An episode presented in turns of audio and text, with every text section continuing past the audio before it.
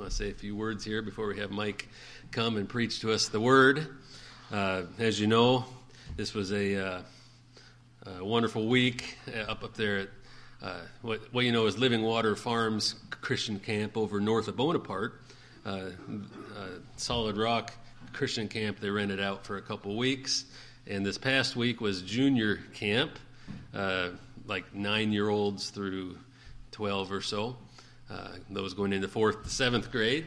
Uh, and it was fun. We had mid 60s and probably 62 or three campers, and eight cabins, uh, four guys' cabins and four girls' cabins. And I was one of those guy counselors, and I haven't done that in a, in a long time. And I was the oldest of all eight counselors I, at 42. Audrey, my daughter, was one of the counselors. Of course, she's 17 and uh, her boyfriend Micah was one of the counselors. He's only, I think he's 18, um, and just a fun time and a lot of.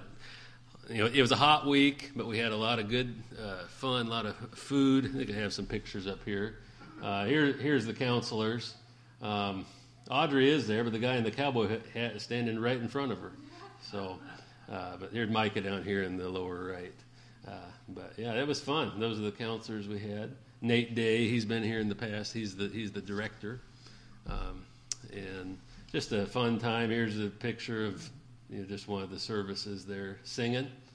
Um, but I had seven or eight boys in my cabin. There, I got to know them. One, one of them put their faith in Christ uh, there on the last day on Friday, and just you know, I think overall in the camp there was uh, uh, you know, I think at least a dozen kids put their faith in Christ, um, if not more. And many, you know, the theme this week was you have to have two teams, but it was the sheriffs versus the Rangers, kind of a Western theme. And uh, we were on the losing team. We were the sheriffs, but the Rangers won. Uh, but it was still fun. Uh, a lot of lot of memory verses to say, but uh, discipleship was the theme and being a closer follower of Christ. And so many prayed for that. At, you know, I prayed with three or four young boys uh, after after services. They just wanted they had put their faith in Christ, but they wanted to uh, to be a disciple of Christ and, and follow Christ closely. Uh, so that that was really neat. Um, I, just real quick here, I think I had a, uh, um, a 30 second clip I want to show you if the uh, Oh, here we go. We're waiting in line for the food. Those are a lot of my campers there. So, but uh, let's see if we can get this to work here. Just a 30 second clip so you can kind of see what it was like. Here, let's see if we can get it to work. This was a selfie. Uh, okay, come on.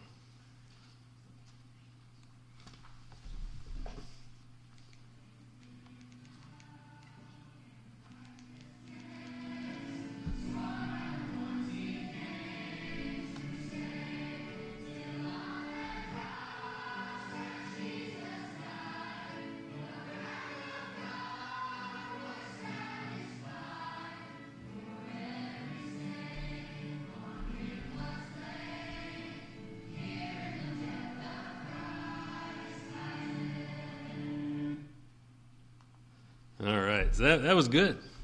Uh, so this week, pray for us again at Teen Week. Uh, those going into eighth grade all the way through those graduated from high school. And there's, I think they said there's going to be 60 some campers again.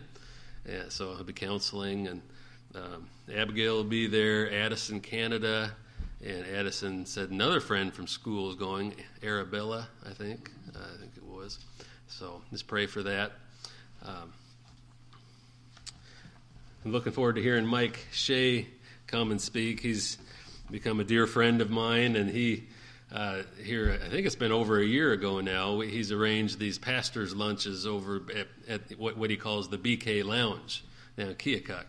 Uh, that's that's Burger King, uh, but it, it's good. Every third Thursday we get together and we have just a time of fellowship for some area pastors. And it's been good, and just sharing our hearts and what things we're thinking about and what's going on in ministry and our lives. And he's just become a dear friend, and um, I like that he likes to write as well. You know, I, you know, I enjoy writing, but he he writes a lot better than I do, so I try to follow his example. but he, he's not afraid to say what people need to hear, and he has a heart for God. So, Mike, why don't you come?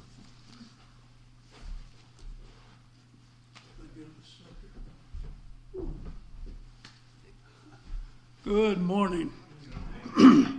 wow, what a what an introduction. Thank you very much. I have really enjoyed getting to know Aaron and to uh, be able to uh, fellowship with him, and also the uh, pastors, uh, young pastor over in Illinois by the name of Logan Waggoner, who's at uh, Bethel, or uh, rather at Sutter Salem Bible Church over there, and um, they have just been real blessings in my life and I appreciate all of them so much. We uh, we do have a good time, good fellowship, and uh, really neat to uh, to be able to spend that time with these guys. By the way, I heard uh, you talking about ladies' ages here. You know, Norita, ignore that. You're not supposed to ask a woman how old she is. Okay, you're supposed to ask her how much does she weigh. Yesterday, I was talking to the lady that works at the funeral home with me, and I told her that. I said, you know, she was talking about her age, and I said, you know, you're not supposed to talk to women about their ages. I'm supposed to ask you how much you weigh. She said, I'm 49. just, just that quick.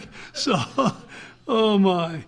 If you'd open your Bibles to Isaiah chapter 9, Isaiah chapter 9, and I apologize that my wife Linda is not with me this morning. Uh, she ate something yesterday that disagreed with her, and she's home with a bad stomach ache this morning. Hopefully, by now she's feeling better, but when I left, she wasn't. She was really upset because she wanted to see some folks here today, and she's also blaming herself. I shouldn't have eaten it, I shouldn't have eaten it, but, you know, we can all say that afterwards. But I appreciate you remembering Linda in prayer and make sure that she is okay when I get home. Isaiah chapter 9, I'd like you to look at some verses, verses 8 through 16. By the way, you'll notice my voice is a little bit weak. I lost it completely in January and have not yet regained it all. Starting at verse 8, I'm reading King James. The Lord sent a word into Jacob, and it hath lighted upon Israel. And all the people shall know, even Ephraim and the inhabitant of Samaria that say in the pride and stoutness of heart, The bricks are fallen down, but we will build with hewn stones. The sycamores are cut down, but we will change them into cedars. Therefore the Lord shall set up the adversaries of Rezin against him, and join his enemies together, the Syrians before, and the Philistines behind, and they shall devour Israel with open mouth. For all this his anger is not turned away, but his hand is stretched out still. For the people turneth not unto him that smiteth them, neither do they seek the Lord of hosts. Therefore the Lord will cut off from Israel head and tail, branch and rush, in one day. The ancient and honorable, he is the head, and the prophet that teacheth lies, he is the tail. For the leaders of this people cause them to err, and they that are led of them are destroyed. I was reading in the book of Isaiah on Memorial Day weekend, just my regular Bible reading, and I was in chapter 9, and that passage just suddenly leaped off the page and smacked me in the face. That'll happen every once in a while. And it became this, this message. You ever had that happen to you where you're reading something that just jumps at you, even though you've read it before, and it really hits home. I realize Isaiah prophesied to, for, and about Israel. I understand that. I also realize that our country, the United States, was founded on Christian principles by men of faith. And there's a great promise in the Psalms about that that says, Blessed is the nation whose God is the Lord. Psalm 33:12. Now that's written for Israel. We know it's for Israel because the, uh, the verse ends, and the people he hath chosen for his own inheritance. Well, that's Israel. They have been chosen by God as his chosen people.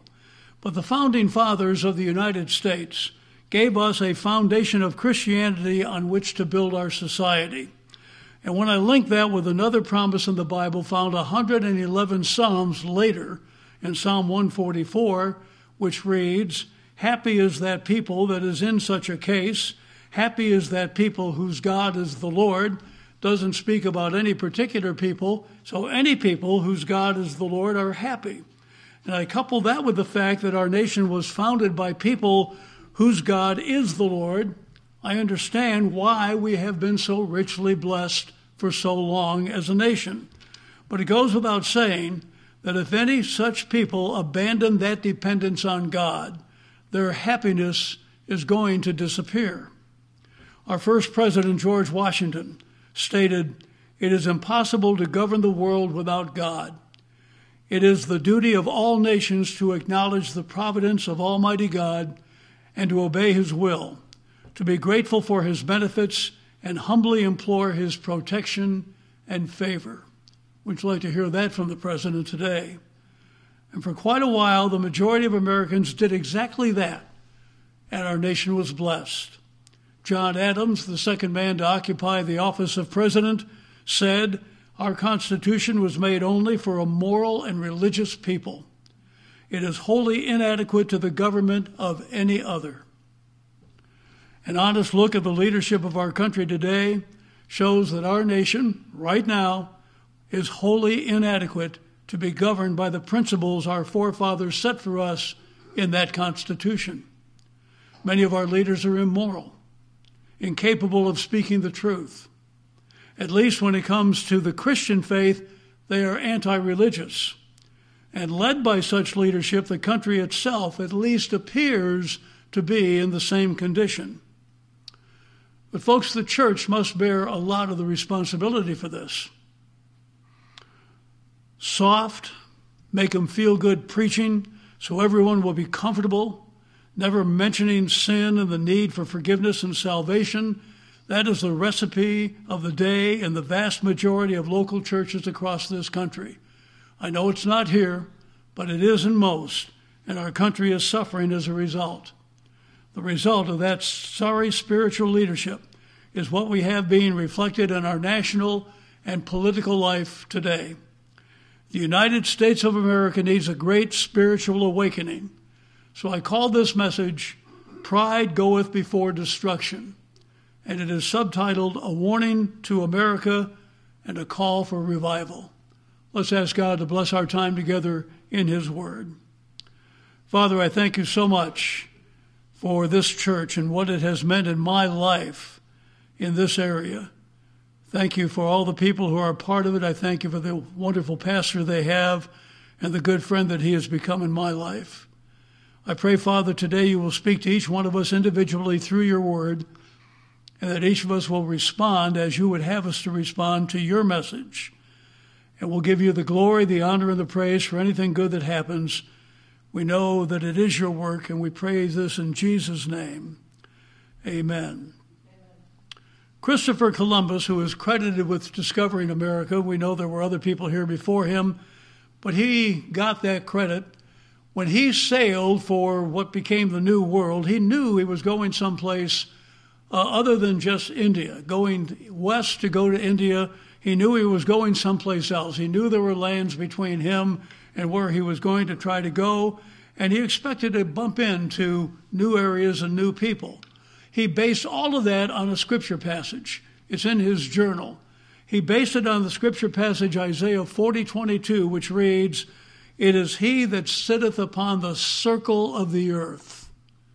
It is he that sitteth upon the circle of the earth. For thousands of years, while people were still saying the earth is flat, you're going to fall off the edge, the Bible said it's round. And when Columbus was a young boy, he would watch ships go out from the harbor at his hometown, and he'd watch them go out of sight. And he realized as they went out of sight, the last thing he saw was the top of the mast. So they were going down out of sight. And they gave him confidence that they're going around the curve of the earth. And he was not afeared, fearing that trip as far as falling off the end of the earth was concerned. He knew it wasn't going to happen. But do you find it interesting, as do I, that he Christopher Columbus has been so degraded by so many people in the United States in recent years. By the way, his name Christopher means Christ bearer. He sailed in 1492. The Reformation didn't start until the 15 teens, so he was probably a Roman Catholic, and yet he believed in the Bible, and he lived in faith, and he really intended to bring the Christian faith with him, but he got sidetracked, and he didn't uh, fulfill that missionary uh, that mission. I understand that, but he was still a man who tried. And today, people want to run him down. Many people in the United States in recent years even want to change the name of Columbus Day to Indigenous Peoples Day and just get rid of it. It's uh, any attempt in history, in our history, to eliminate him from our history as well as other things. If you follow that thread, you realize that the main targets of those people who want to rewrite our history are men and women who are uh, are, are, trying or tried in their time to live Christ centered lives. We got to get rid of them. We got to get them out of our history. While they shape what became the United States of America. Already in many public schools systems in America, people are not learning about Christopher Columbus or George Washington or John Adams or Thomas Jefferson or Abraham Lincoln, or the list goes on and on and on. But they're learning things that are not true. The result of such training has already been evident throughout our country. People who are trying to do good are being attacked physically. And the government that is supposed to protect our citizens is not just ignoring the problem, but adding to it, making it harder. There are numerous Bible passages that could be used to support this message. I realize that. But the message came from me reading this passage because it just smacked me in the face when I was reading it. As we begin to look at the scripture, please remember the title of the message Pride Goeth Before Destruction, a warning to America and a call for revival. Israel was a divided nation at the time Isaiah prophesied. Israel was the north, Judah was the south, but the entire nation was called Israel. So in his writing, Isaiah uses the names of Ephraim and Samaria to show the distinction between the north and uh, then the southern kingdom, which would be Judah. Is the United States today a divided nation? Now, we may not have two geographic areas that are looking at each other suspi- uh, suspiciously, but we are divided in so many ways, and our leaders are adding to that. The bottom line of things dividing us, if you really look at it, are spiritual. Spiritual. Therefore, this history and this prophecy in Israel, in Isaiah, remind me of our country right now. But we're focusing on Israel then as we study this. The Assyrians, as we know, would eventually take captive the northern kingdom. But they had already come against Ephraim and Samaria and had done some damage, destroying trees and knocking down brick houses.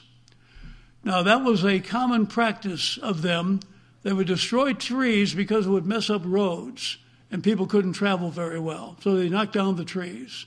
And knocking down a few brick houses, that was pretty easy to do. So Isaiah was inspired to write verses 8 through 10. The Lord sent a word into Jacob, and it hath lighted upon Israel. And all the people shall know, even Ephraim and the inhabitant of Samaria, that say in the pride and stoutness of heart, The bricks are fallen down, but we will build with hewn stones the sycamores are cut down, but we will change them into cedars. Brick homes were common.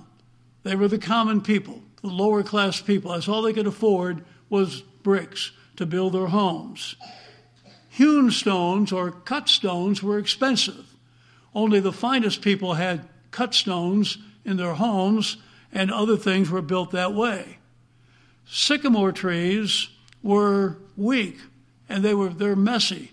We had two of them in front of the funeral home for a while. I guarantee you they're a mess. You have to clean them up every day. But the uh, cedar trees are strong and they're beautiful and they're expensive and they have to be imported if you're going to have them in Israel.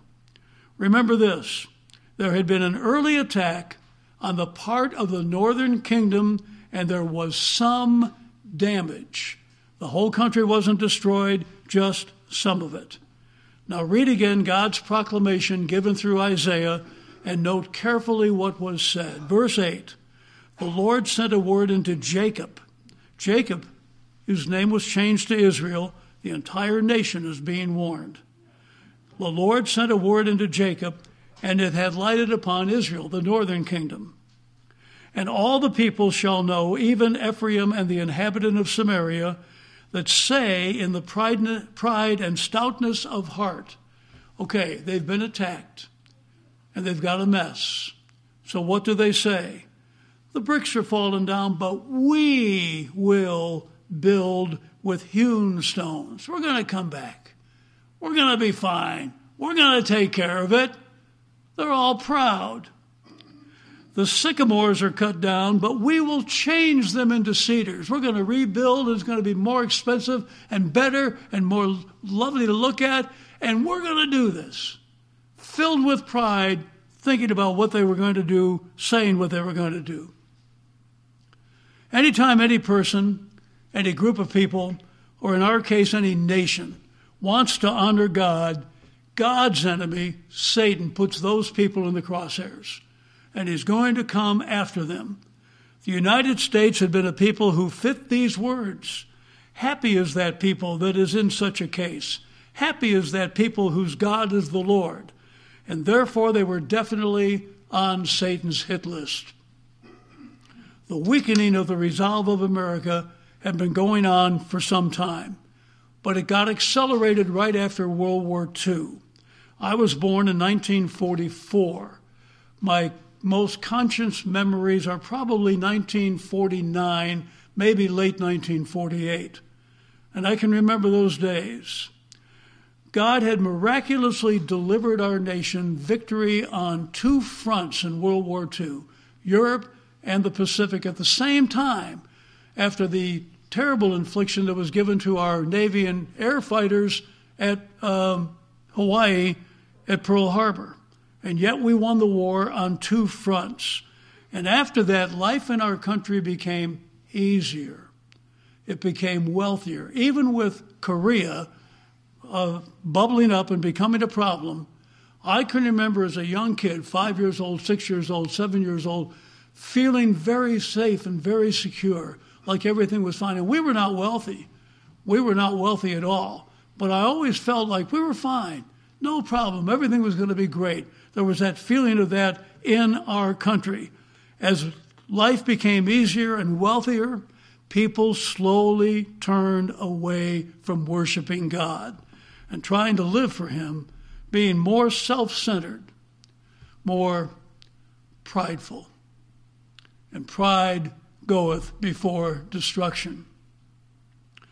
I believe when President Eisenhower, in his inaugural address in 1953, read a good sized passage of Scripture. It was the last time any American president so honored God's Word. Oh, they all have a little scripture in their inauguration speeches. They might have a verse or part of a verse, but that's all. It's just in there to say, oh, yeah, you know, we believe in God, that's fine. Ronald Reagan, and I like Ronald Reagan, at the Republican National Convention in 1980, at his acceptance speech for the nomination, at the end of it, asked all of the delegates to please join him in prayer. I got excited. We're going to pray. And then he stood there for maybe 10 seconds, said thank you, and went on. In 10 seconds, you can't even get started. Did you hear Pastor Aaron preach, uh, pray this morning? And Dan? It took time just to say hello to the Lord at the start of it. By the way, I liked Ronald Reagan. I voted for him twice, I'll say that. I voted for him because he ran promising to take care of Roe v. Wade. And in eight years in office, he never approached the subject, not one time. He lied to me. That's disappointing. On D Day, June 6th, 1944, I wasn't born yet, a few months away. Linda was born, but I wasn't. President Franklin Delano Roosevelt, the left wing liberal president, prayed nationally on the radio as our troops are going into Normandy. And on that day, if you have never heard that recording of that prayer, listen to it. It's online. You can find it. As he prayed that day, the war turned and went in the Allies' favor from that point forward. As early as the 1960s, the efforts to remove God from our public life took a huge leap. Prayer in public schools was banned. Then it became illegal to read scripture in school. The Ten Commandments became dangerous for anyone to see. And by the turn of the century, Satan's forces were poised and ready to take their biggest step to date. September 11th, 2001, first year of the new century. 2000 is the last year of the 19th of the 20th century, and 2001 is the first year of the 21st century. You know what happened? Airplanes were flown into the World Trade Center. 3,000 people died. One plane hit our Pentagon building. One plane was taken down in Pennsylvania and prevented from getting to whatever target it was going to. And how do we react? Do we immediately pray? Not immediately. Oh, we're coming back. We're going to be better than we were before. No problem. America's tough. We're going to be able to beat this back. On the night of 9 11, President Bush addressed the nation. Our church out in Missouri met that night. We just called everybody that morning, said we're going to be there at 7 o'clock for a prayer meeting, and we were in church praying. The church was jammed. And we had the radio on and we listened to President Bush's statements. And I remember that line Tomorrow, go to your church, your synagogue, or your mosque and pray for our country. Mosque? There was a man from England in a grocery store, I think in either Washington or Philadelphia at the time. And he heard the president say that over the radio, and he turned to the man who owned the store and he said to him, Did you hear what the president just said? He said, Yes. The guy said, You just lost the war. And he was right. We lost that war. Where are the weapons of mass destruction that we invaded Iraq to get? How many American lives were spilled? And how about the connection with Afghanistan all the way up to the start of the Biden administration, still locked back in from Iraq? We got pummeled as a result of that. Why? I don't want to blame individual Muslim people. Some of them are very fine. But the fact is, they follow a false God. And that false God tells them in their religious practice that if somebody refuses to become a Muslim, kill them, get rid of them, just get them off the earth. And so if they go to the mosque and pray and they're really dedicated to their cause, they're going to pray that America gets defeated. And that's what our president called for. And where was the church? Don't confuse the church with a building or a corporate or a political structure. Don't point at the hierarchy of some denominations for doing wrong. I remember we had a prayer meeting at the National Cathedral that Friday on the 6th of, uh, no, not the 6th, the 14th uh, of, um, of uh, September.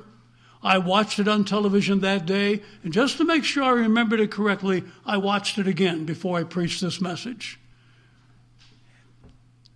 It was no more a prayer meeting than standing around talking about how the ball game went last night. All of the leaders of these denominations with all the flowing robes and speaking very carefully with perfect diction about everything. Billy Graham was in the middle of it all, and that was disappointing. And an imam stepped up, a Muslim, and he prayed in the middle of that prayer meeting. How does that play in heaven? How does God view that? And where was the church? The church are the people who are the true believers in Jesus Christ. We are the body of Christ on earth, and it is up to us to carry out his ministry. Nobody else can do it. The following Sunday, September 16th, 2001, in practically every local church in America, People who hadn't been in church for years attended services. Where was the church? The church being the real, true believers, those who are saved. Why didn't those folks who visited that Sunday keep coming? Whatever did we make to make sure they came back? Where was the church? the tendency is always to observe and react to things in the physical realm. We got attacked that day by a physical enemy. 3,000 people died. How was it that our systems for defending our country failed miserably? And 19, 19 terrorists were able to board airliners in this country and fly them into buildings to kill people, except for the heroism of the people on the plane over Pennsylvania. I believe it was because the United States of America had become so proud of itself, so self reliant, that we were pushing God out of our culture and He allowed us to fail miserably. It was a shot across the bow.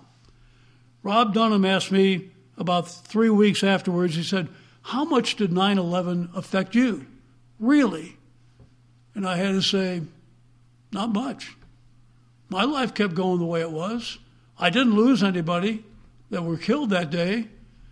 There was no interruption. The only problem that we had was a gas line the night of 9 11. We were going down to uh, Missouri for church, and all the gas stations had cars lined up for three or four blocks waiting for gas. And uh, my tank was pretty low. I knew I had enough to get to church, not enough to get home. So I went to church and I said to my wife, Don't worry about it, we'll get gas on the way home. We're coming home 10 o'clock at night, got into Cahokia, nobody in the gas stations. We pulled in, filled up our tank, came on home. No problem. I wasn't affected. Most of the country wasn't directly affected by what happened that day. And all the great physical things that were done to pay them back. I remember when the Yankees opened their first home game, President Bush threw out the first ball.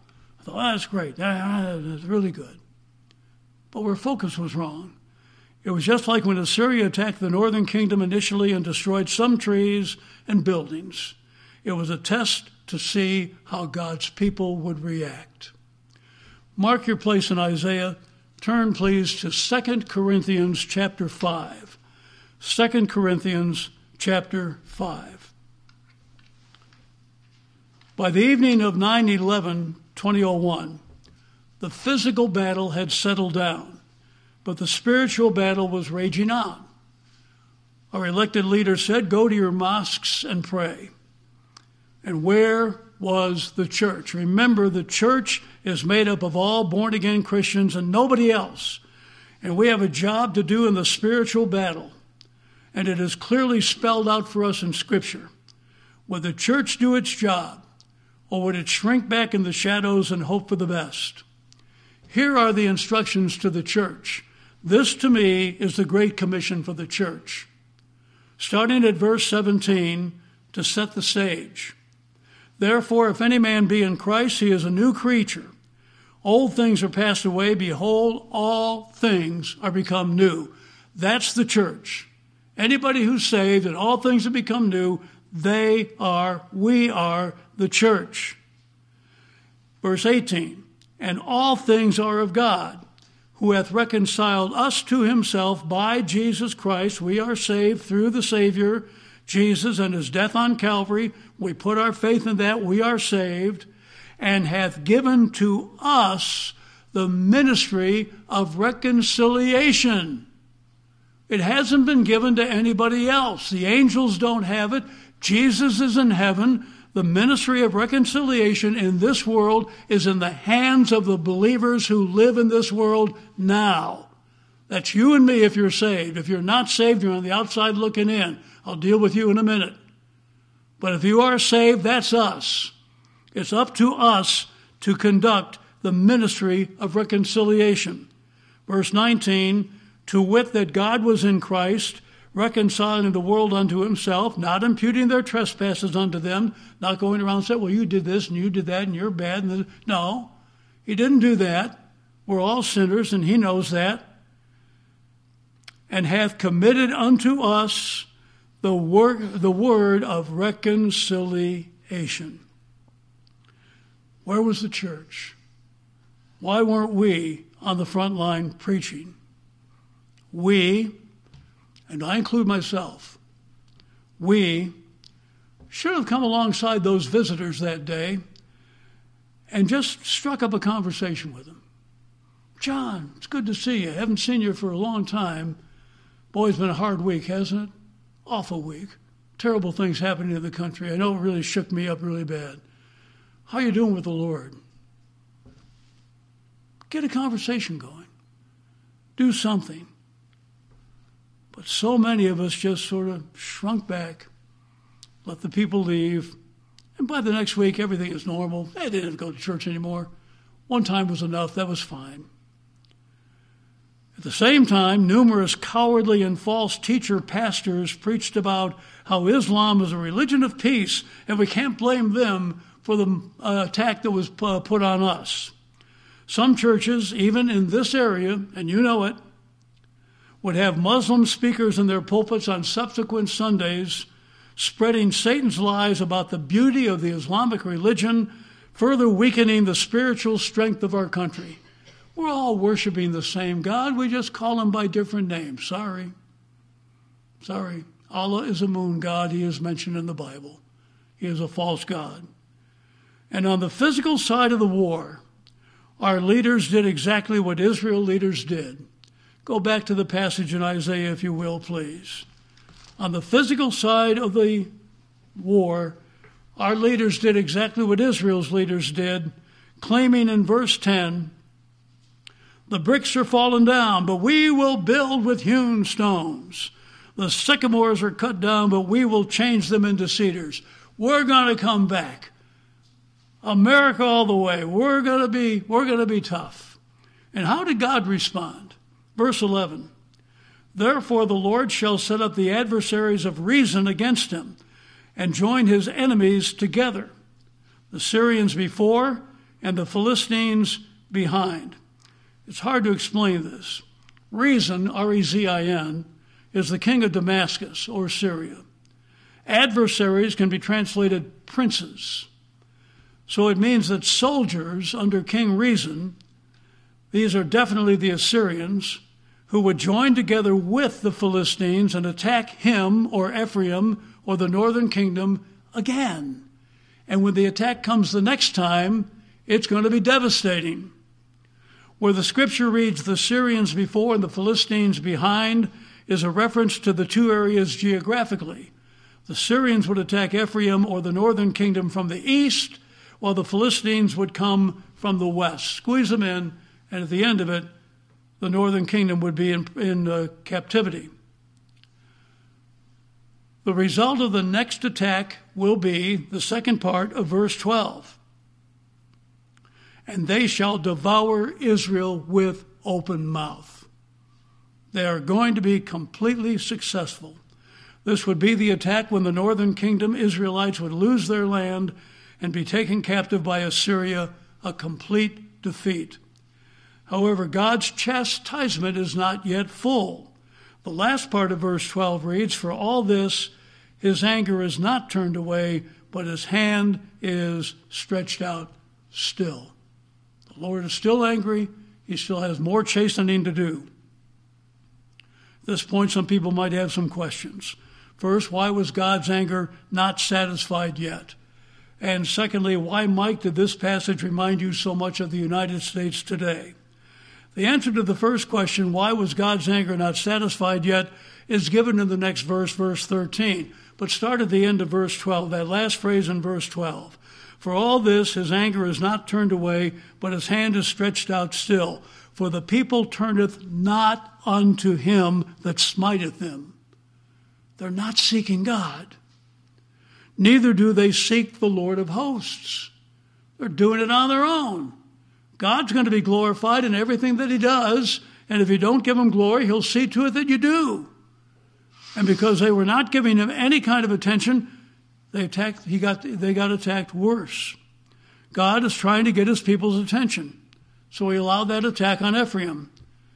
Their response, rather than turning to their loving God for help, their response was to declare they could handle the situation just fine, thank you very much, and to predict when they got done rebuilding their society, it would be in even better shape than it was before. Further study, by the way, will show you that the people of the northern kingdom, Israel, had been worshiping Baal, the false god that just gave so much trouble to Israel throughout its history. So they were following a false God. It led to their complete destruction. Verse 14 Therefore, the Lord will cut off from Israel head and tail, branch and rush in one day. In everything in Israel, the northern kingdom, from the highest to the lowest, from the top to the bottom, or from the head and tail, branch and rush, would be destroyed in the span of one day. And the next verse should send a strong warning to any preacher not preaching the truth today. Verse 15 The ancient and honorable, those are the older men, probably loyal priests at that time, he is the head. And the prophet that teacheth lies, he is the tail. The ministers who stood in their pulpits and said, Oh, Islam's just a nice religion. Everything's fine. They're not our enemies. Everything will be fine. They're the tail. They're the tail. It never works to try to use as an excuse that someone misled you. Ultimately, each of us is responsible for what we do and even responsible for following whoever we choose to follow. Such was the case of all of Israel at the time of this prophecy. For remember, Judah, or the southern kingdom, would also be taken captive later by Nebuchadnezzar of Babylon. If you have a leader who wants to lead you in the wrong direction, do not follow. Period. When I was a pastor out in Missouri, we had one glorious day that I will never forget. I used to tell our people if I get up in the pulpit some Sunday morning and start out in left field preaching stuff that you know is not true, you men get up out of your seats, walk up, take a hold of me, and say, You're done. Step out your dementia has overridden you or something. You're nuts. You're getting out of the pulpit. You are not going to infect us this way. And then you take over the service. And if none of you want to preach, sing hymns, pray. I don't care. But don't let the falsehood go forth, no matter who it is. We had a couple come to our church, and they were visiting for a while, and they were in the adult Sunday school class. I taught the young adult Sunday school class. So I wasn't in the adult Sunday school class. My wife, being older than me, was in the adult class. Don't tell her. Don't tell her I said that. We got done and we got in the car to leave, and Linda said to me, You would be so proud of the men of this church. And I said, Why? What happened? She said, Well, and the teacher who was supposed to teach that class had to leave on some kind of an emergency. And this couple that had come, the man said, Well, I'll teach. And he got up and he started name it and claim it and all this stuff. And our men just said, No, no, that's not in the Bible. Step down. And then they just started doing a study on their own. Wow. I may not have had many victories, but I had that one, baby, and I'll hold on to it all the way into eternity. They listened. If you have a leader who wants to lead you in the wrong direction, do not follow. Verse 16 For the leaders of this people cause them to err, and they that are led of them are destroyed. If you follow the false leader, you're going to be destroyed. Eventually, all Israelite people, both northern and southern kingdoms, had been taken captive by Assyria and then Babylon. And to this day, they have not fully recovered back to their homeland. Okay, preacher, one question remains. Why did you state this reminded you so much of the United States today? As we've gone through the passage, I pointed out certain things that are identical to how Israel then and the United States now reacted to the similar situation of an attack on our societies. And when we read the final four verses of the passage in light of the USA today, we should realize how serious the situation is that we are in. Starting at verse 13 For this people turneth not unto him that smiteth them, neither do they seek the Lord of hosts. People are not praying, they're not looking up to God. We are getting smaller and smaller and smaller in our church attendance. If you sat just right, I could shoot a shotgun in here and not hit anybody. It shouldn't be that way. It should be jammed to the hilt. Therefore, the Lord will cut off from Israel head and tail, branch and rush in one day. It's happening now, I think, in the United States. The ancient and honorable, he is the head, and the prophet that teacheth lies, he is the tail. But the prophet who teaches of the lies is on TV all over the place. It's loaded with false teaching, unbelievably. For the leaders of this people cause them to err, and they that are led of them are destroyed. That will happen to us if we don't turn it around. If we do not have a revival, if the church doesn't get revived so that it can bring spiritual awakening to the rest of society, that is going to happen to us. And still the question remains where is the church? Where is the body of Christ? Where are the only people in our society who can make the spiritual difference? Just listen once again. You might want to close your eyes as you listen. Trust me to read it right. The Great Commission to the church. Therefore, if any man be in Christ, he is a new creature. Old things are passed away. Behold, all things are become new. And all things are of God, who hath reconciled us to himself by Jesus Christ, and hath given to us the ministry of reconciliation.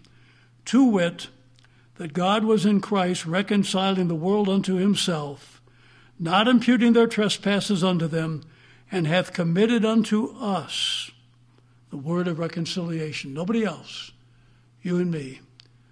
Where are we?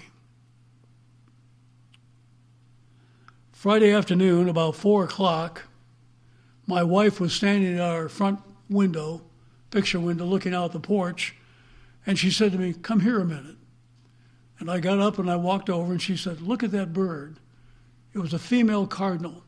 We have a little board on the corner of our porch that Linda built so she can have a bird feeder and a squirrel feeder and stuff like that. It has nails and there are stalks of or ears of corn there and a little pool of water for the birds. And this female cardinal was standing there and she was opening her beak, opening her mouth, and just. But no noise was coming out. We couldn't hear anything. You know how sometimes you see something and you just think, I think this is happening, and if you act on it, it might be a good idea, but if you don't act on it, time passes. As I stood there, I thought, it may be choking. It may have swallowed a piece of corn and can't get it down. And just about that time, the bird turned and flew, but it flew down toward the porch. And Linda said, Well, it's okay, it flew. But Mike thought, I don't think it is okay. But then I put it through my mind, can't do anything about it. I went out there, it would run for me anyway. Hoping it'll be okay. About an hour and a half later, I was out watering our flowers. I get that assignment. I get to water the flowers. And as I'm watering up by the porch, I find the body of the bird down on the ground, fell right off the edge of the porch, right where I saw it land. And oh my goodness, I just felt awful. It's just a bird, you know. But Jesus says he knows the sparrow. God knows the sparrow that falls. And I just felt terrible. Now it's midnight, and I'm preparing to go to bed. And I start to pray like I always do. And that bird came to my mind. And I prayed and I said, Lord, I'm so sorry. There are four times in my life that I know God has spoken directly to me. No audible. No, I'm not some guy. Oh, God spoke to me this morning. He said, I know that He said something to me because it came into my mind, the still small voice. The fourth time was that time, midnight Friday night. And what the Lord said to me was this that bird is a picture of every lost soul on earth. They're dying, and they need somebody to talk to them. You can't remain silent. You've got to speak up, no matter how frightening it is. You've got to speak up. Jesus died for them, and they don't even know it. And if they don't get told, how are they going to have a chance to be saved? But that goes to every one of you who's a born again Christian. You cannot remain silent. We need a revival. We need individual revival. We need to pray for revival. If your prayer life has suffered recently, get back at it. You may feel a little strange going back. That's okay. God understands. Just start praying. And He'll meet you. And He'll take you forward. It will be okay. And ask Him for opportunities.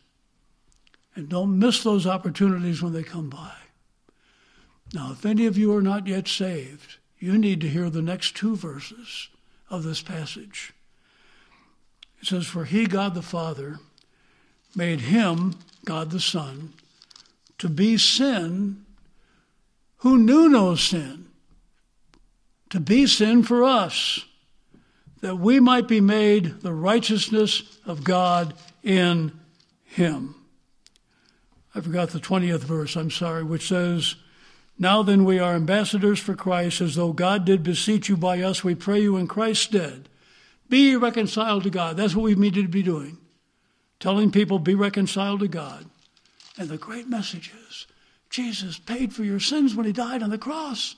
And there's nothing you can do to improve upon that.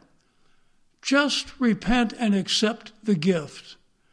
There's a world out there that is dying. And we are their only hope if we're going to win them. Father, I thank you so much for your word. Thank you for how it impacted my life. I pray it will impact others. And I pray, pray, Father, that we will see revival in our hearts, in our churches' hearts, and in our society. We will see a spiritual awakening that we desperately, desperately need. May this message resound with all of us as we leave this building. Don't let it leave our minds. And if there's anybody here who needs Christ today, don't let them leave without talking to Pastor Aaron or me or somebody and getting things settled with you before they go out. And we will give you the glory, the honor, and the praise for anything good that happens. We know it is your work. We thank you for allowing us to be a part of it. In Jesus' name, amen.